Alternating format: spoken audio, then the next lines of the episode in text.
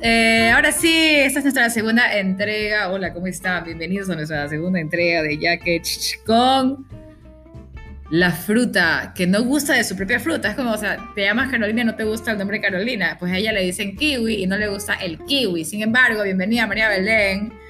Eh, he cambiado de Belencita a María Belén, ya estás creciendo. De, la niña se fue a las Europas, pues ya se dio cuenta lo cara que es la fruta y hoy en día dice que igual no sigue comiendo fruta, pero que ya valora, ya valora el clima tropical, ya valora el, el te, lo, te, lo, rebajo dos por uno, ya valora el juguito de naranjilla, valora sus patacones, su verde. Cuéntenos, Kiwi, bienvenida. ¿Qué es lo que valora ahora después de haber estado en las Europas? Hola, de todas las recomendaciones que me dieron eh, al momento que me fui a estudiar a las Europas, como tú las mencionas, eh, de todas las cosas que me dijeron, nadie me dijo que yo iba a sufrir y padecer y iba a encontrarme en un mundo con personas que no sabían que era la naranjilla. La naranjilla, no lo puedo creer. La naranjilla, ¿qué más? El guineo, obvio. Es que además allá no se dice guineo. ¿Cómo se dice? ¿Cómo se dice en las Europas guineo? Banana. Banana. ¿Qué haces? La banana. Qué asco. Sí, la verdad es que eh, antes de irse a estudiar, no miren el crédito a el IES y todas esas cosas. Siéntense y tomen frutas, pero así, como que, como que se acaba el mundo. Como que no hay mañana, loca. Acabar. Exacto. Y mora, naranjilla, de hecho, lo que estoy haciendo en este de visita a Ecuador es comiendo todos los días y tomando todas las frutas hasta las que no me gustan. ¡Qué linda! Mira. O sea, para las mamás que tienen problemas que sus hijos coman, mándenlos a Europa un tiempo y que regresen y van a ver cómo come toda la fruta la bebé. O sea, yo te digo, eso siempre pasa. Yo tengo una amiga que se fue a, a Estados Unidos y la molesto siempre porque cuando ella apenas regresó, nos fuimos eh, para Manabí y entonces evidentemente tú en Manabí cada, cada hueco que encuentras, o sea, cada vez que caminas una cuadra hay un hueco distinto, aquí te vendo coco, acá te tengo sal prieta, acá hay mango, acá no sé qué. Entonces ella, por ejemplo, veía un mango y decía, loca, o sea, en Estados Unidos un mango cuesta, no sé, 5 dólares. Aquí, aquí la sabia naturaleza te los lanza de los árboles, o sea, era una cosa que no lo podía creer y uno decía, basta, loca, basta. Pero ahora uno entiende, claro, porque te vas y en otros países, por ejemplo, eso, ya no hay naranjilla, en algunos lugares sí le dicen lulo o directamente no existe. Yo te aconsejaría que te lleves esa pulpa congelada que puede resistir más tiempo, te la llevas así envuelta en papel, papel aluminio, papel periódico, usted la mete en su maleta y eso se lleva para que tengas, sí, para que comparta con los amigos. Caña manaba también es algo que siempre recomiendo a los viajeros llevar a ofrecer a otros países. ¿Qué? Yo viajé y ni siquiera era para, para mí, es una gran anécdota. Ajá. El, el, tú lleva lo que quieras de Manaví, dice que yo llevé en mi maleta mi primer viaje sola, que fue a Buenos Aires, solita, la Belencita de 18 años ahí y queriendo experimentar el mundo y decide llevar en su maleta nada más y nada menos que bolitas de coco. Esas bolitas de coco que venden en Manaví. Rico. Que venden ahí. Sin registro sanitario. Eh, ah, que no me acuerdo el nombre del lugar. Exactamente, metidas en una cosita de pumafón. Y por supuesto, por supuesto que me abren la maleta a mí. Obvio. Y me bajan todavía donde están todas las maletas en la pista con dos perros de inspección, abren la maleta, obviamente llegaron a los parabolitos de coco, el inspector me mira y me dice, eh, ¿y qué es esto? Y yo, son, son cocadas. No, no, no, no, no, cocada además. Coca, ella no puede decir bolitas de coco, dice cocada, para que el otro se salte de la locura.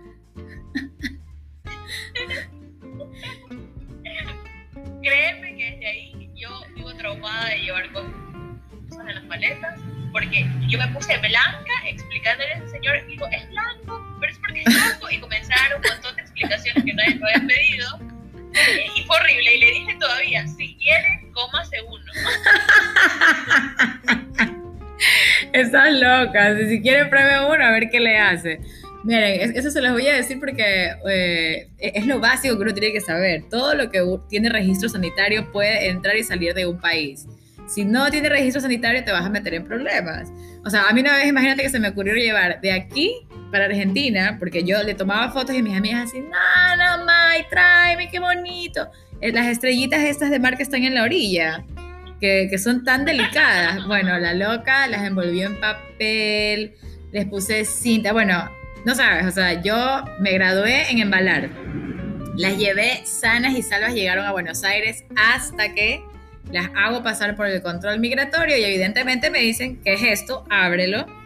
Y yo se lo digo todavía al tipo brava, usualmente en mí como para evitar que el otro me quiera seguir registrando, le dije, oye, por si acaso, ¿no sabes lo que me costó envolver esto? Yo no lo voy a volver, o sea, te lo voy a abrir, yo estoy brava, te lo voy a abrir, pero tú me lo vuelves a envolver porque no sabes lo que me costó. Ábralo. Lo abro, el tipo verifica que es, sí, es una estrella de mar, que no tiene nada de malo. Me, todas me las hizo abrir, no una, todas.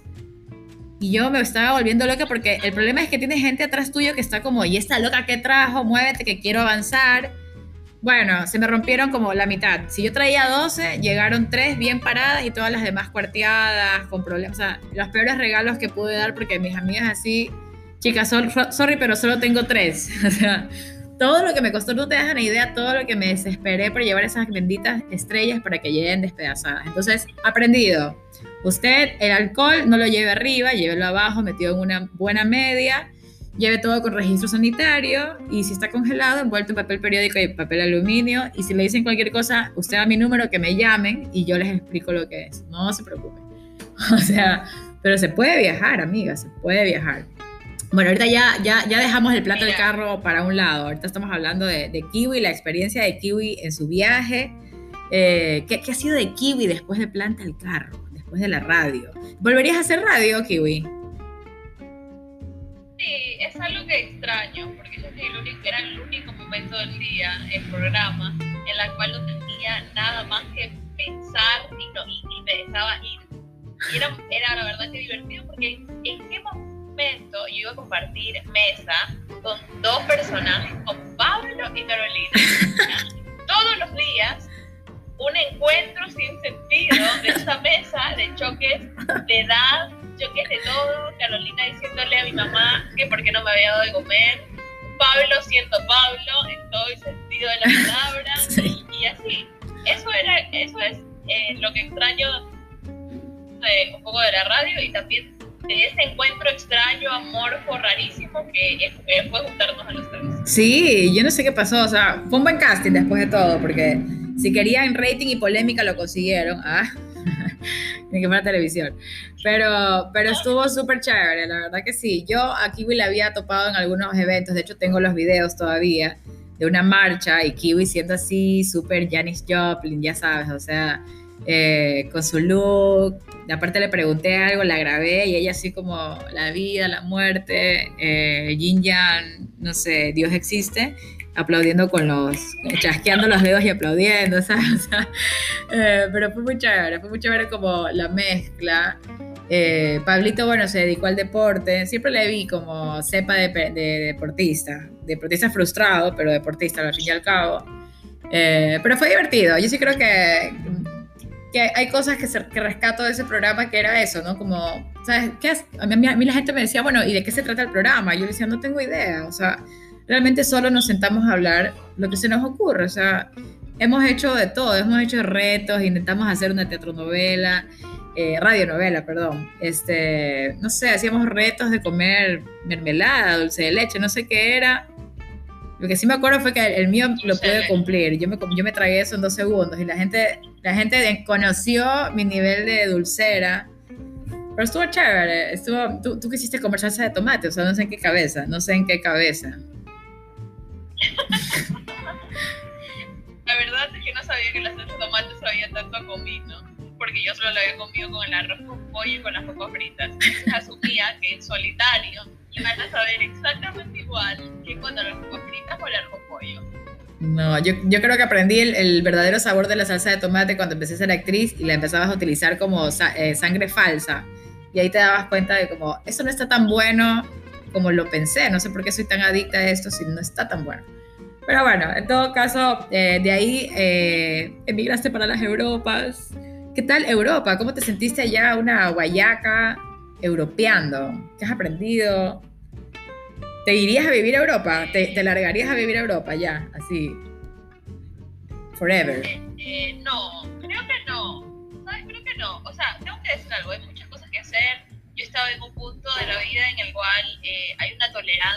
Hay una cosa que todo el mundo toma cerveza todos los días. Y de nada pasó todo el mes de, enero. Y yo me dado cuenta que todos los días tomaba una cerveza después de salir de clases y entonces llegó un punto que decía, chicas, soy alcohólica.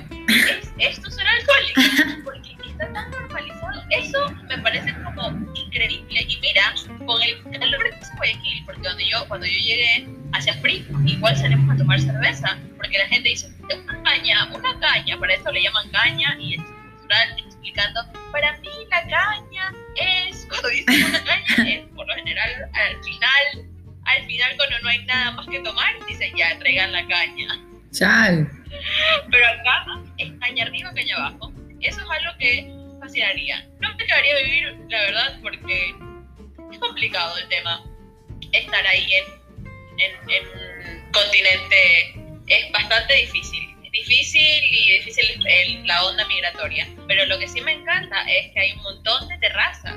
Y creo que eh, es como espacio, el espacio público tomar en la calle es algo que lo llevo por siempre en mi corazón y no, no es algo que hacía, por ejemplo, yo solo, la única vez que tomé en la calle en Ecuador, porque parece que yo Ecuador, eh, era, fue en Quito, en una fiesta de Quito. Y claro, yo me sentí un episodio de pandillas, guerra y paz, diciendo, estamos tomando, nos vamos a llevar presos. Claro, aquí, aquí está todo mal, estoy haciendo todo mal. Estamos tomando en la calle, está todo mal y vamos a, a, y nada, nos van a detener. Claro, eh, eso es algo que rescato, pero creo que es algo que se puede incorporar a Quito. Calor, pues. Este es el lugar para tomar cerveza. Obvio, obvio. Pero igual, imagínate que la gente en Quito igual traga cerveza. De hecho, en la ciudad de Quito es la ciudad en la que más cervecerías artesanales que tienen su propio local hay. O sea, no sé si dije bien la frase, pero en todo caso, en Quito es donde más encuentras que la cervecería artesanal tiene su propio lugar para ir a tomar esa cerveza. No sé, eh, yo la, la, primera vez que fui como a intentar recorrerlas todas, por lo menos hice cinco en una noche, entre que fui al centro histórico, hay uno que queda dentro del, parecía que era una iglesia, una capilla, no sé, y ahora es una cervecería que me parece precioso. Fui a otras eh, por la Foch, o sea, está súper, por la Floresta también, está súper, súper, súper. Aquí todavía creo que nos falta esos espacios. Hay bastantes cervezas, está la urbana, está, bueno, no sé, no me acuerdo todos los nombres, pero aquí hay cervezas ecuatorianas guayacas que también se están haciendo, que no tienen todavía su casa para ir a tomar, pero digo, estamos creciendo. Ahora, la diferencia de una cosa es irte de aquí a Europa y, ver como por ejemplo esto, cómo usan el espacio público y uno dice, ¿por qué yo no puedo hacer eso en mi ciudad? Entonces, ahora que estás acá de regreso, mm, hablemos mejor entonces de lo que valoras luego de haber estado afuera. O sea, que dices, ok, ya, la cerveza deliciosa tomarla en Europa y lo que sea, pero no hay como tomarse una cerveza club eh, en la culata en pleno calor guayaco. Ya, ¿qué otra cosa? Y además la fruta, ¿qué más? ¿Qué otra cosa? Eh, a mí y la verdad es que yo añoro muchísimo el poder conseguir cualquier cosa con el amigo eh, vendedor ambulante. Yo vivo en un sector del norte y claro, el sonido urbano de morocho, morocho y campanita del helado, eso es algo que la verdad yo añoro. Añoro y digo, wow, si quieres salir a comprar un bendito helado, bueno, tienes que salir, ir al supermercado, ir a la tienda, hacer la fila. Aquí no está el señor con la campanita dándole con todo para alborotar a todos los niños del sector. Y tú sabes diciendo, espérame, espérame. Eso es algo que eh, uno termina añorando y diciendo, qué lindo momento, qué lindo recuerdo. Y claro, cuando llegas acá, lo quieres revivir. Yo he comido bolón, tigrillo, como los 350 Pokémon. El verde, loca. El verde es otra vaina, otra vaina. O sea, yo creo que los sudamericanos, exceptuando a Argentina, eh, tenemos como esa, esa bendición de tener el verde como parte de nuestra comida. O sea, yo el verde no lo cambio por nada. O sea, y me pasa, a país al que voy, termino diciendo, ¿dónde será que venden verde por aquí? Seguro sí, ¿no? Y buscando el mercadito que lo venda. No hay como el verde, yo no lo cambio por nada. Te, juro que eh, si bien mi familia tiene, tiene parte argentina y lo que sea, y la comida argentina me encanta, no, o sea, yo digo, para mí tengo la mezcla perfecta. Tengo el dulce de leche y tengo el verde, brother porque el verde no lo cambio por nada. Así que has aprendido. ¿Cuánto cuesta un verde en Europa? Eh, justo me di cuenta cuando yo, eh, yo era, algo, lo compraba sin ver el precio, porque decía, voy a comprar dos o uno, sin ver el precio porque, o sea, sin tener conciencia del kilo. Para esto yo no tengo ni idea cuánto es un kilo. No tengo idea cuánto es un kilo. Yo conozco la libra. Eso. una libra, dime una libra, bonita. Eh, no, no soy buena en Pero el punto se compraba, pero el último día, justo antes de volver, eh, dije, bueno, voy a ver el precio. y veo, y casi me da un impacto. Cuesta 4 euros o 5 euros el kilo. ¿Qué? Wow. Ahora entiendo por qué veía, por qué no veía el precio. Y claro, cuando regresé, regresé por vía terrestre y veía todo el racimo de verde. Estoy segura que con esos, con esos 5 euros comprar el racimo de verde o un claro. Qué loco. Es muy caro, loca. Es muy caro. Pero bueno, eh, vas a volver entonces, te toca volver. Estás aquí aprovechando, aprovechando de recargar todas tus, tus vibras guayacas, con tu cerveza, con tu fruta, con tu verde, pero piensas, tienes que volver igual a, cumplir un año más. Sí, toca, toca todavía, y yo ahorita estoy como Pac-Man, la verdad, cumpliendo uno a uno, solo como todo el día lo que puedo, todas las frutas que puedo, eh, todo, absolutamente todo, y aquí va tu eterno enemigo, que es algo que no encontré, tu eterno enemigo que es el melloco. Qué asco. ¿Cómo me muero? Y ya estoy lista para comer melloco hervido con eso. Qué asco, esas, esas cosas que no extraño, nunca, nunca lo voy a extrañar al melloco, lo siento, nunca lo voy a extrañar al melloco. O sea, yo tendría que hacer mi cuenta que se me, yo soy melloco. ¿Me explico? O sea, nunca, nunca. Entonces yo soy kiwi y yo soy melloco. Qué asco el melloco, por favor. No entiendo por qué comen eso. Por favor, las personas que escuchen a Carolina y sean fan del melloco, mándenle un mensaje por privado, sus cuentas y díganle yo, ah, yo soy fan del melloco. Qué asco, qué asco, qué asco. Mira, si te das cuenta, todo el mundo así, mil recetas con la yuca, mil recetas con la papa. Y no escucho a nadie que diga mil recetas con el melloco. No hay otra manera. O sea, o te lo comes ahí hervido puerco o te lo comes en una sopa y esto es.